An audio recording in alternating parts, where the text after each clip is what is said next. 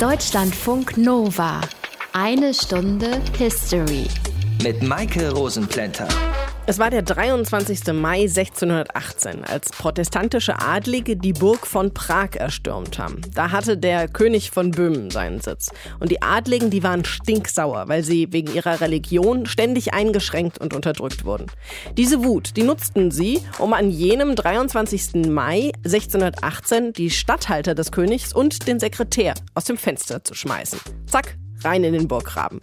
Die drei Herren haben überlebt, ob dank eines Misthaufens oder weil sie so dicke Klamotten anhatten, das klären wir später. Aber mit dieser Tat, mit diesem Prager Fenstersturz begannen 30 Jahre Krieg in Europa. Und darum geht es heute in dieser einen Stunde History.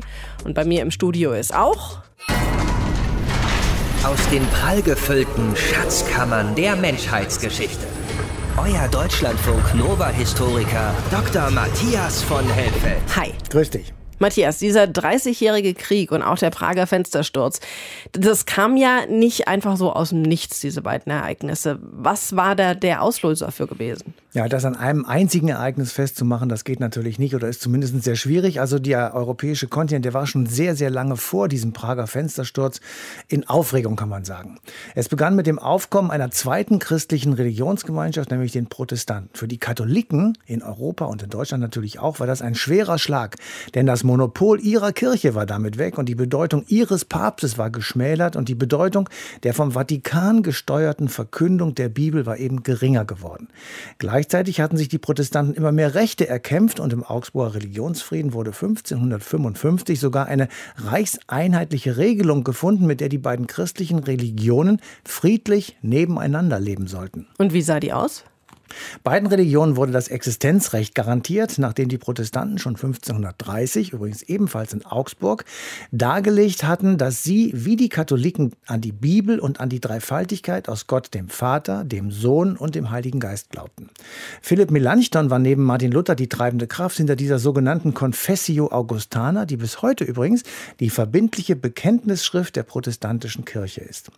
Beim Augsburger Religionsfrieden 1555 wurde also eine friedliche Koexistenz der beiden christlichen Religionen im Heiligen Römischen Reich deutscher Nation beschlossen. Ausgeschlossen von dieser Regelung waren die Angehörigen von Ulrich Zwingli und Johannes Calvin, die Calvinisten also. Praktisch konnte ab 1555 jeder Landesherr bestimmen, welche Religion in seinem Territorium herrschen sollte. Cuius regio, eius religio heißt das. Also, wer das Land regiert, der bestimmt die Religion. Die Menschen konnten dann entweder konvertieren oder sie durften das Land verlassen. Sie wurden aber nicht mehr gezwungen, eine Religion auszuüben, die sie ablehnten dass der Herrscher eine andere Religion hatte als äh, zumindest ein Teil seiner Untertanen.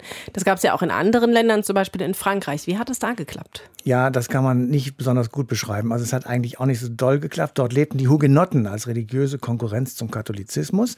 Und wir hatten hier ja schon einmal über die Bartholomäusnacht Ende August 1572 berichtet. Damals kam es zu einem Pogrom an den französischen Protestanten, also den Hugenotten. Landesweit waren mehr als 15.000 Tote zu beklagen. Es gab insgesamt acht sogenannte Hugenottenkriege in Frankreich, die erst 1598 mit dem Edikt von Nantes beendet wurden. Das Edikt war so ähnlich wie der Augsburger Religionsfriede aufgebaut, garantierte den Hugenotten religiöse Toleranz, legte aber gleichzeitig den Katholizismus, also eine Art Staatsreligion fest. Aber gehalten haben diese Toleranzedikte nicht, oder? Nein. Es hat unentwegt lokale oder regionale Auseinandersetzungen gegeben. In Deutschland bewaffneten sich 1608 erst die Protestanten in der Protestantischen Union und ein Jahr später später die Katholiken in der katholischen Liga.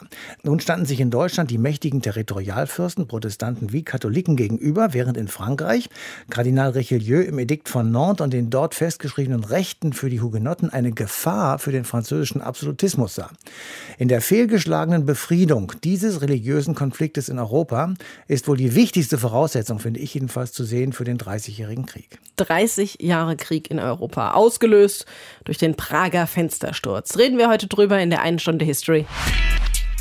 Deutschlandfunk Nova. Naja, also heutzutage aus dem Fenster fallen, das kann ja mal passieren, wenn man sich irgendwie nicht so richtig schlau anstellt oder wenn man nicht gut aufpasst. Auch wenn ich bisher nicht wirklich mitbekommen habe, dass es eine reelle Gefahr darstellt. Aber die Fenster an den Burgen und Schlössern früherer Zeiten, die waren ja oft viel kleiner und enger. Also Wie konnte es sein, dass drei erwachsene Männer einfach aus dem Fenster geworfen werden? Das erklärt uns Sandra Döter aus dem History Team. Es ist das Jahr 1618. Genauer gesagt der 23. Mai. Als eine Meute aufgebrachter Protestanten zum Raji marschiert, der mächtigen Burg von Prag, der Hauptstadt des Königreichs Böhmen. Öffnet die Tür! Lasst uns herein! Aufmachen! Wir wollen mit den Statthaltern sprechen.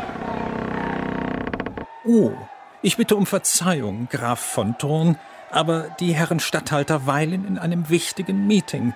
Ich habe Auftrag erhalten, jede Störung zu verhindern. Keine Ausrede, du Lakai. Ich muss doch sehr bitten, Graf Weißsaun. Ihr Ton. Scheiß auf den Ton. Ich rate dir, mach den Weg frei, sonst wirst du deines Lebens nicht mehr froh.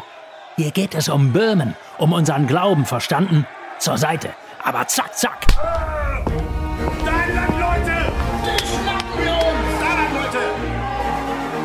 Derweil in der Ratskanzlei.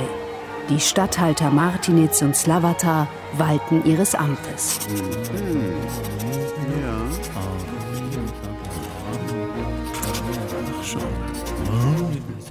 da müssen wir einen Boten nach Wien schicken, ob der König im Sommer wohl einen Slot frei hat, um uns zu empfangen. Wir müssen ihm von der Misere hier berichten. Ich hörte vorhin von einer Versammlung der Protestanten in der Universität. Das lässt nichts Gutes erwarten. Es wird nicht mehr lange dauern und sie sind zu allem bereit. Wie gut, dass wir euch alle zusammen antreffen, meine Herren. Moment! Wir haben hier eine Besprechung unter Amtsträgern des Königs. Ihr habt hier keinen Zutritt. Soll ich das mitschreiben, Fürst Martinitz? Natürlich nicht, Schreiber. Sehr wohl haben wir Zutritt. Schließlich geht's hier um die Rechte der Böhmen. Und ihr, ihr verratet euer Volk. Ihr führt blind die Weisungen des Kaisers aus, der sich in seinem zerstörerischen Katholizismus an den Böhmen vergeht. Was redet ihr für einen Unsinn? Alles Fake News, alternative Fakten. Was für eine Frechheit. Ihr wisst genau wie wir. König Rudolf, Gott hab ihn selig, hat uns vor neun Jahren die freie Ausübung unserer Religion zugesichert. Per Majestätsbrief. Und was passiert? Ihr lasst unsere neue Kirche in Klostergrab zerstören. Nichts ist übrig von ihr. Ihr sagtet es bereits, König Rudolf ist tot. Es lebe König Ferdinand II. So ist das Leben. Ihr seid Verräter! Feinde des Vaterlandes! Schmeißt sie aus dem Fenster! Defenestriert sie! Defenestriert sie! Ja, die Böhmen haben rustikale Methoden, den Gegner zu töten. Kaum vorstellbar, aber das Defenestrieren zählt tatsächlich dazu. Es ist beinahe eine Tradition im Böhmen dieser Zeit. Fasst mich nicht an! Wache! Habt Erbarmen! Nein! Lasst mich los! Unser Töter der Schreiber! Raus mit ihm! Seid gnädig. Ich habe Frau und Kinder. Und nichts mit alledem zu tun. Raus mit euch! Ihr habt den Tod verdient! Ah! ah! Ich bin mit dem Kopf an die Mauer geschlagen. Ich blute. Oh, oh das tut weh. Aber wir leben noch. Wie es kommt, dass alle drei überleben, die Fürsten Martinitz und Slavata und der arme Schreiber Fabricius, darum ranken sich seitdem verschiedene Legenden. A. Die Jungfrau Maria. Die katholische Version. B. Ein weicher Misthaufen unter dem Fenster. Die protestantische Version. C. Die schräge Mauer unter dem Fenster, durch die der Sturz eher zu einer sanften Rutschpartie wurde. Die wahrscheinlichste Version. Oh nein, jetzt schießen sie von oben. Schnell weg, auf nach Wien. König Ferdinand wird uns schützen.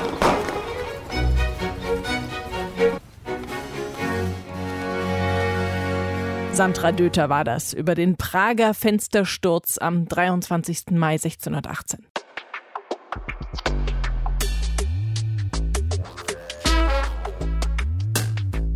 Matthias, 30 Jahre Krieg, das ist ja schon alleine deshalb brutal, weil es extrem lang ist. Teilweise ein ganzes Menschenleben lang. Aber der 30-jährige Krieg, der war dazu noch brutal, weil die Soldaten extrem brutal vorgegangen sind. War der 30-jährige Krieg der Höhepunkt der Brutalität, die man dieser Phase der frühen Neuzeit oft zuschreibt?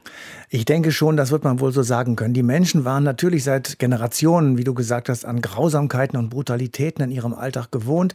Gab marodierende Banden und Soldaten, die sich nahmen, was sie wollten und kaum fürchten mussten, irgendwann und irgendwo zur Rechenschaft gezogen zu werden.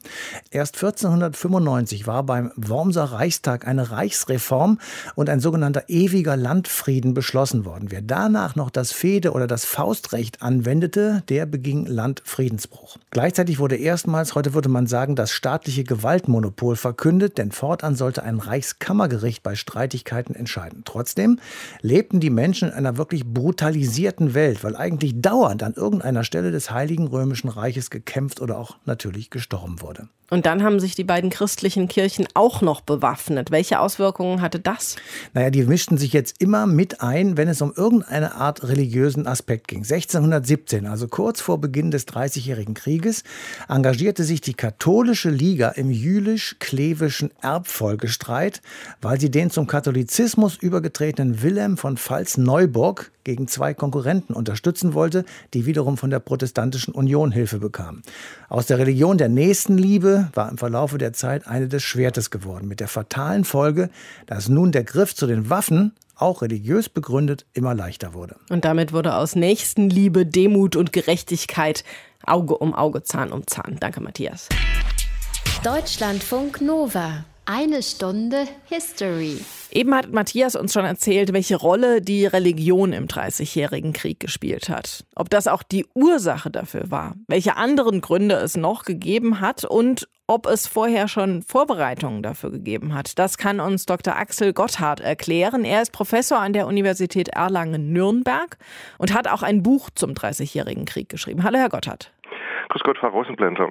Es gab damals ja ziemliche Spannungen zwischen der katholischen und der protestantischen Kirche. War dieser Konflikt auch der eigentliche Auslöser des Krieges? Also war es eigentlich ein Religionskrieg? Ja, gut, der Auslöser ist sicher der Prager Fenstersturz gewesen. Aber wenn wir fragen, warum sich das Reich in diesen Konflikt hineinziehen lässt, nach zeitgenössischer Auffassung hat Böhmen gar nicht zum Alten Reich gehört. Also warum man sich in diesen Konflikt hineinziehen lässt, ist die Antwort, weil der Reichsverband nicht mehr steuerbar war, mangels politischen Grundkonsenses und mangels auch von, von Reichsinstitutionen, die noch funktioniert hätten. Und wenn wir uns fragen, warum diese Reichsinstitutionen alle nacheinander ausgefallen sind oder unwirksam geworden sind, ist das Auslegungskampf um den Augsburger Religionsfrieden gewesen, also um den ersten Religionsfrieden von 1555. An allen Tagungen der Jahrzehnte um 1600 warfen sich Protestanten und Katholiken in ellenlangen Listen angebliche bösartige Verdrehungen des Religionsfriedens an den Kopf. Und alle diese Steine des Anstoßes müsse man erstmal aus dem Weg räumen, ehe man wieder miteinander ins politische Geschäft kommen könne. Und über diesen Querelen zerbricht nun ein Reichsorgan nach dem anderen. Auch die beiden obersten Reichsgerichte können nicht mehr schlichten. Und am Ende zerbricht 1608 auch noch das allerwichtigste politische Forum des Alten Reiches, der Reichstag bezeichnenderweise über dem evangelischen Antrag, die Rechtskraft des Augsburger Religionsfriedens im Abschlussdokument zu bekräftigen. Das führt nur zu erregten Disputen. Schließlich ziehen die ersten Protestanten verärgert ab, die anderen hinterher. Und jetzt gilt auch dieses Reichsorgan als gescheitert. Man steht jetzt wirklich in der Vorkriegszeit. Man rechnet jetzt damit, dass früher oder später Krieg ausbrechen wird, einfach weil der Reichsverband nicht mehr steuerbar gewesen ist. Es ist nicht ein Kampf zwischen verschiedenen Weltreligionen, sondern zwischen verschiedenen angeblich einzig wahren Versionen von Christsein. Aber in solchen Kriegen geht es ja auch ganz häufig um Land- und Machteroberung. Waren das auch Gründe für den Dreißigjährigen Krieg? Da was als Konfessionskrieg begonnen hatte, wird dann auch Verfassungskampf und wird am Ende dann auch internationalisiert sich.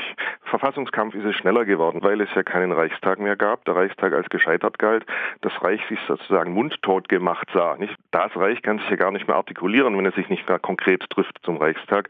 Aus all diesen Gründen machten sich die Zeitgenossen Sorge, das politische System werde zu sehr auf die monarchische Reichsspitze hingepolt. Also es ist zunächst mal auch ein Verfassungskampf geworden und dann lagern sich internationale Großmachtrivalitäten an. Seit 1630 ist eine deutliche Internationalisierung mit dem Kriegseintritt Schwedens und dann vollends seit 1635 ist Mitteleuropa nur noch wichtiger Nebenkriegsschauplatz, schon mit verheerenden Auswirkungen und schlimmen Kriegshandlungen, aber so aus höherer Warte betrachtet nur noch Nebenkriegsschauplatz des Ringens zwischen zwei katholischen europäischen Großmächten, Spanien und Frankreich.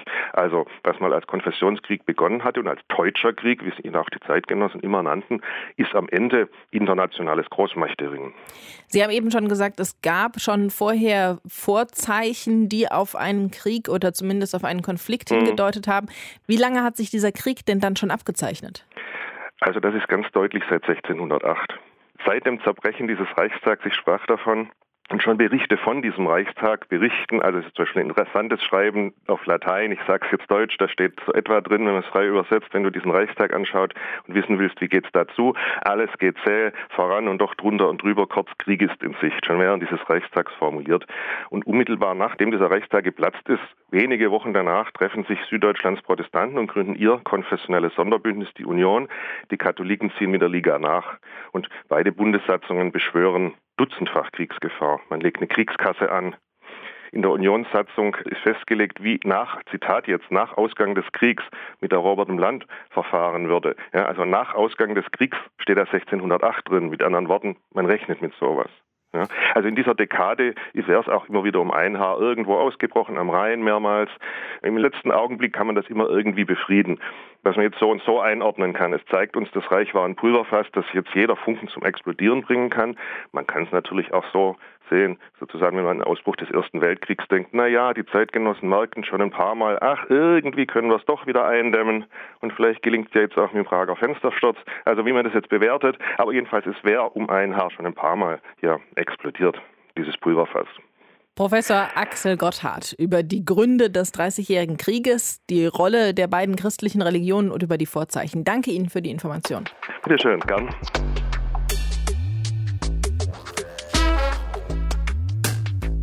30 Jahre Krieg, das ist eine ganze Menge. Das muss man sich mal vorstellen. Wenn ein Kind im Jahre 1618 geboren wurde, dann hat dieser Mensch 30 Jahre lang nichts anderes gekannt, als im Krieg zu leben. Und dann, dann ist plötzlich Frieden. 1648 wurden in Münster und in Osnabrück Friedensverträge unterschrieben im sogenannten Westfälischen Frieden. Über den spreche ich jetzt mit Dr. Georg Schmidt. Er war Professor in Jena und hat ein Buch geschrieben über die Geschichte des Dreißigjährigen Kriegs. Hallo, Herr Schmidt. Hallo. Was sollte mit diesem Frieden erreicht werden? Ja, mit diesem Frieden sollte zunächst mal der Krieg beendet werden, den Sie als 30-jährigen Krieg geschildert haben. Und dieser Frieden war eigentlich ursprünglich gedacht, dass man in ganz Europa in irgendeiner Form, vor allen Dingen auf dem Kontinent, zu einem Frieden findet. Leider hat das nicht funktioniert und deswegen ist der Frieden im Endeffekt ein Frieden für das Heilige Römische Reich deutscher Nation, also im Großen und Ganzen nach heutigen Gesichtspunkten für Deutschland, Österreich und Böhmen geworden. Wieso hat es nicht funktioniert? Es hat nicht funktioniert, weil Frankreich und Spanien ihren Krieg nicht beenden konnten oder wollten, weil beide noch darauf hofften, äh, im Endeffekt zu siegen und ihre Vorstellungen durchsetzen zu können. Sodass also zwei wichtige, auch Teilnehmer an diesem Krieg, an diesem 30-jährigen Krieg in Deutschland eben keinen Frieden gefunden haben und deswegen die Rede von einem europäischen Frieden meines Erachtens etwas übertrieben ist. Aber hier im heutigen deutschen Bereich war danach Frieden. Im heutigen deutschen Bereich oder in Mitteleuropa besser ausgedrückt war danach insofern Frieden, als der Frieden sofort wirksam wurde. Bis die Soldaten alle, und das waren weit über 100.000 noch 1648 abgedankt waren und wirklich für die Bevölkerung überall Frieden es wurde, äh, müssen wir davon ausgehen, dass das gedauert hat bis nach dem Exekutionsrezeß von Nürnberg, also 1650. Und darüber hinaus hat es auch noch verschiedene Festungen bis 1653 oder 54 in Feindeshand gegeben. Dort mussten die äh, Menschen noch Kontributionen bezahlen und insofern wirklicher Frieden erst in den 1650er Jahren. Das Habsburger Reich in Österreich war auch beteiligt. War das am Ende der Verlierer des Krieges?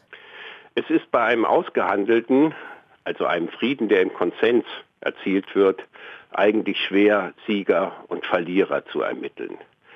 Man kann sagen, dass die Habsburger Gebiete am Oberrhein an Frankreich abtreten mussten und insofern waren sie Verlierer.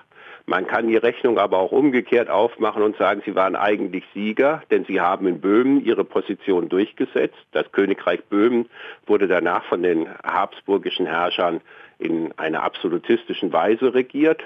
Und sie haben einen zweiten wichtigen, wenn Sie so wollen, äh, Sieg gelandet. Sie haben am Westfälischen Friedenskongress durchgesetzt, dass das Religionsbestimmungsrecht der Landesherren für die Erblande weitergalt. Ansonsten wurde dieses Religionsbestimmungsrecht den jeweiligen Landesherren entzogen zugunsten der Festlegung einer Landeskonfession auf dem Stand des Jahres 1624. Dieser westfälische Frieden wurde an zwei Orten unterschrieben, nämlich in Münster und in Osnabrück. Warum das? Ich muss darüber nachdenken, ob das so richtig ist, dass der Westfälische Frieden an zwei Orten unterschrieben wurde. Es ist richtig, in Osnabrück wurden die letzten Verhandlungen geführt. Dort ist man zu einem Vergleich zunächst mit Schweden gekommen. Kaiser und Reich stimmen diesem Vergleich zu, der sogenannte Osnabrücker Handschlag. Danach wird mit Frankreich die noch offenen Fragen verhandelt. Dort stimmen die Reichsstände dem Friedensschluss zu. Der Kaiser ziert sich aber noch etwas. Und bis eben diese Verhandlungen mit dem Kaiser auch abgeschlossen worden, hat es dann doch noch einen guten Monat gedauert. Der Frieden insgesamt wird in Münster unterzeichnet, denn die beiden Friedensverträge von Osnabrück und Münster werden zusammengeführt zu einem Friedensvertrag, der in Münster im Oktober 1648 unterzeichnet wird. Ende der 1970er Jahre, also zu Zeiten des Ost-West-Konfliktes, wurden die Konferenzen über Sicherheit und Zusammenarbeit in Europa, KSZE, ins Leben gerufen, um dadurch ein geregeltes Miteinander in Europa zu haben. Kann man diesen westfälischen Frieden als einen ersten Versuch einer KSZE verstehen? Also grundsätzlich sind solche historischen Analogien oder Querverweise schwierig und für einen Historiker auch schwierig zu handhaben. Der 30-jährige Krieg war, ich hatte das schon angedeutet, eigentlich kein europäischer Krieg, sondern ein Krieg um Mitteleuropa. Also gekämpft wurde in Deutschland, Österreich und in Böhmen. Und es ging auch um Probleme, die diese mitteleuropäische Zone betraf.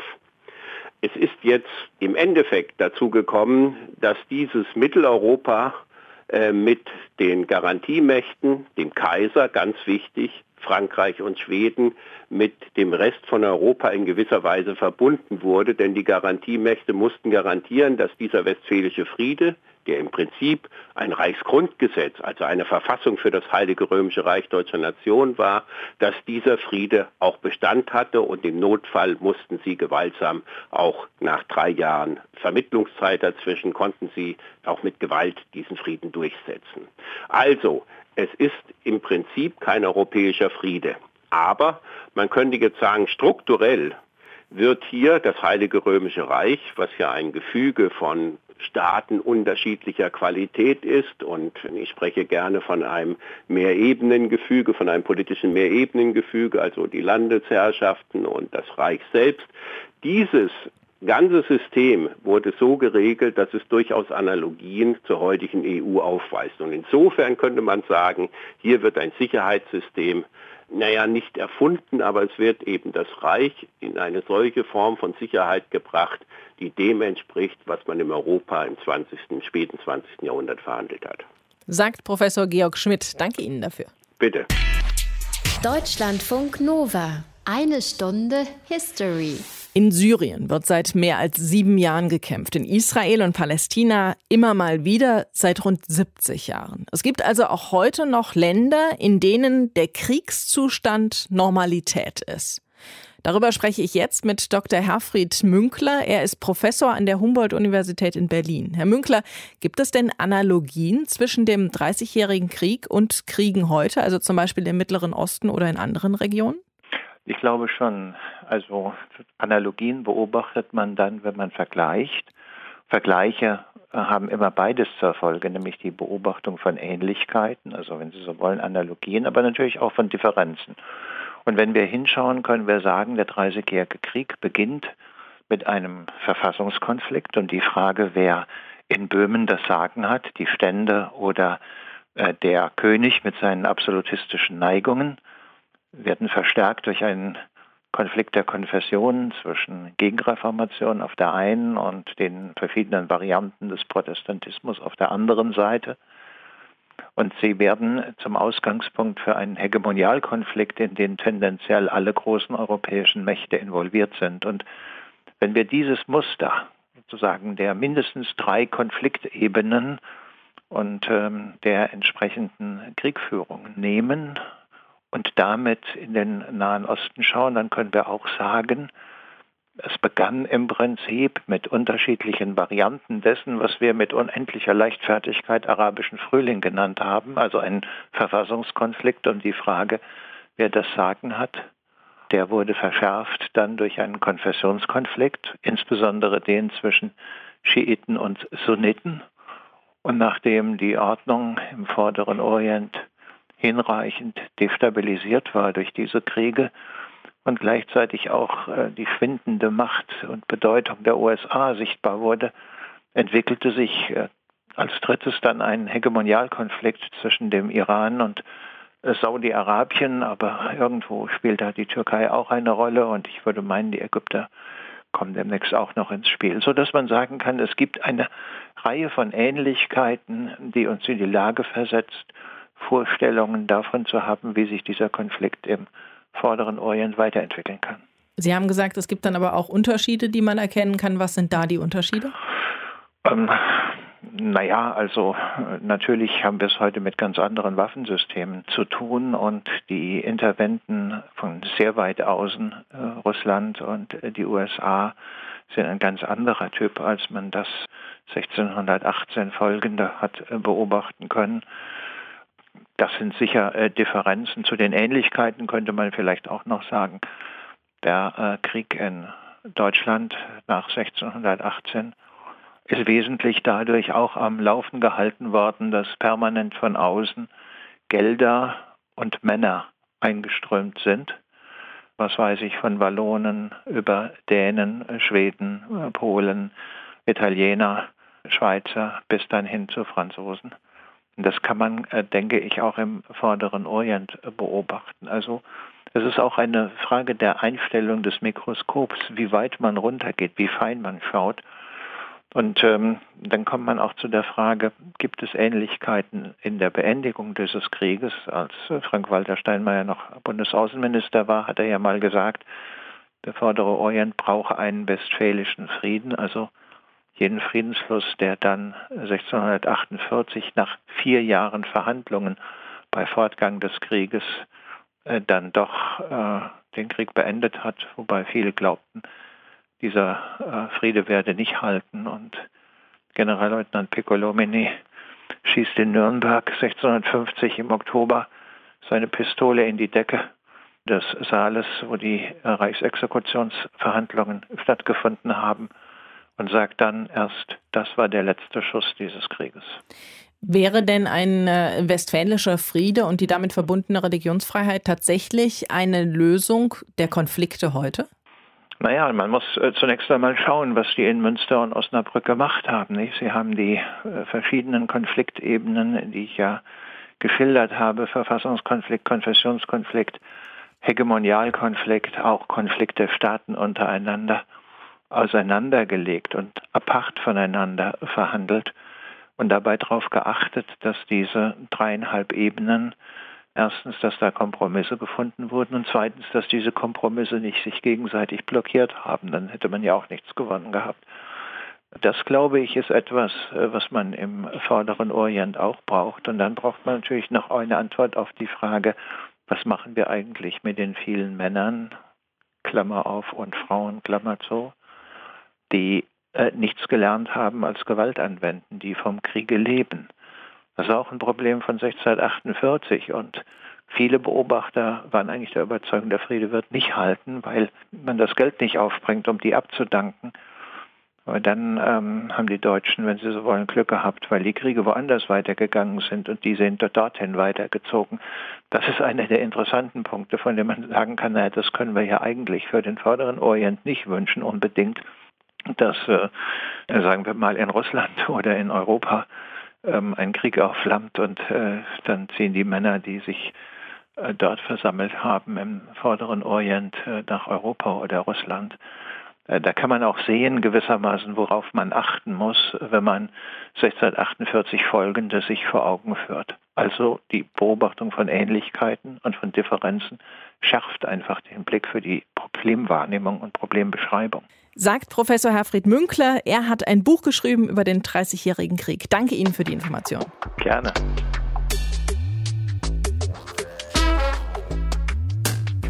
Wir haben eben gehört, Matthias, dass man Vergleiche ziehen kann zwischen heutigen Kriegen, die schon viele Jahre dauern, und dem Dreißigjährigen Krieg. Aber das sind eben aktuelle Krisen und Kriege. Was ist mit dem Dreißigjährigen Krieg selbst? Hat der auch Spuren bis heute hinterlassen? Hat der noch immer irgendeinen Einfluss auf unser heutiges Leben?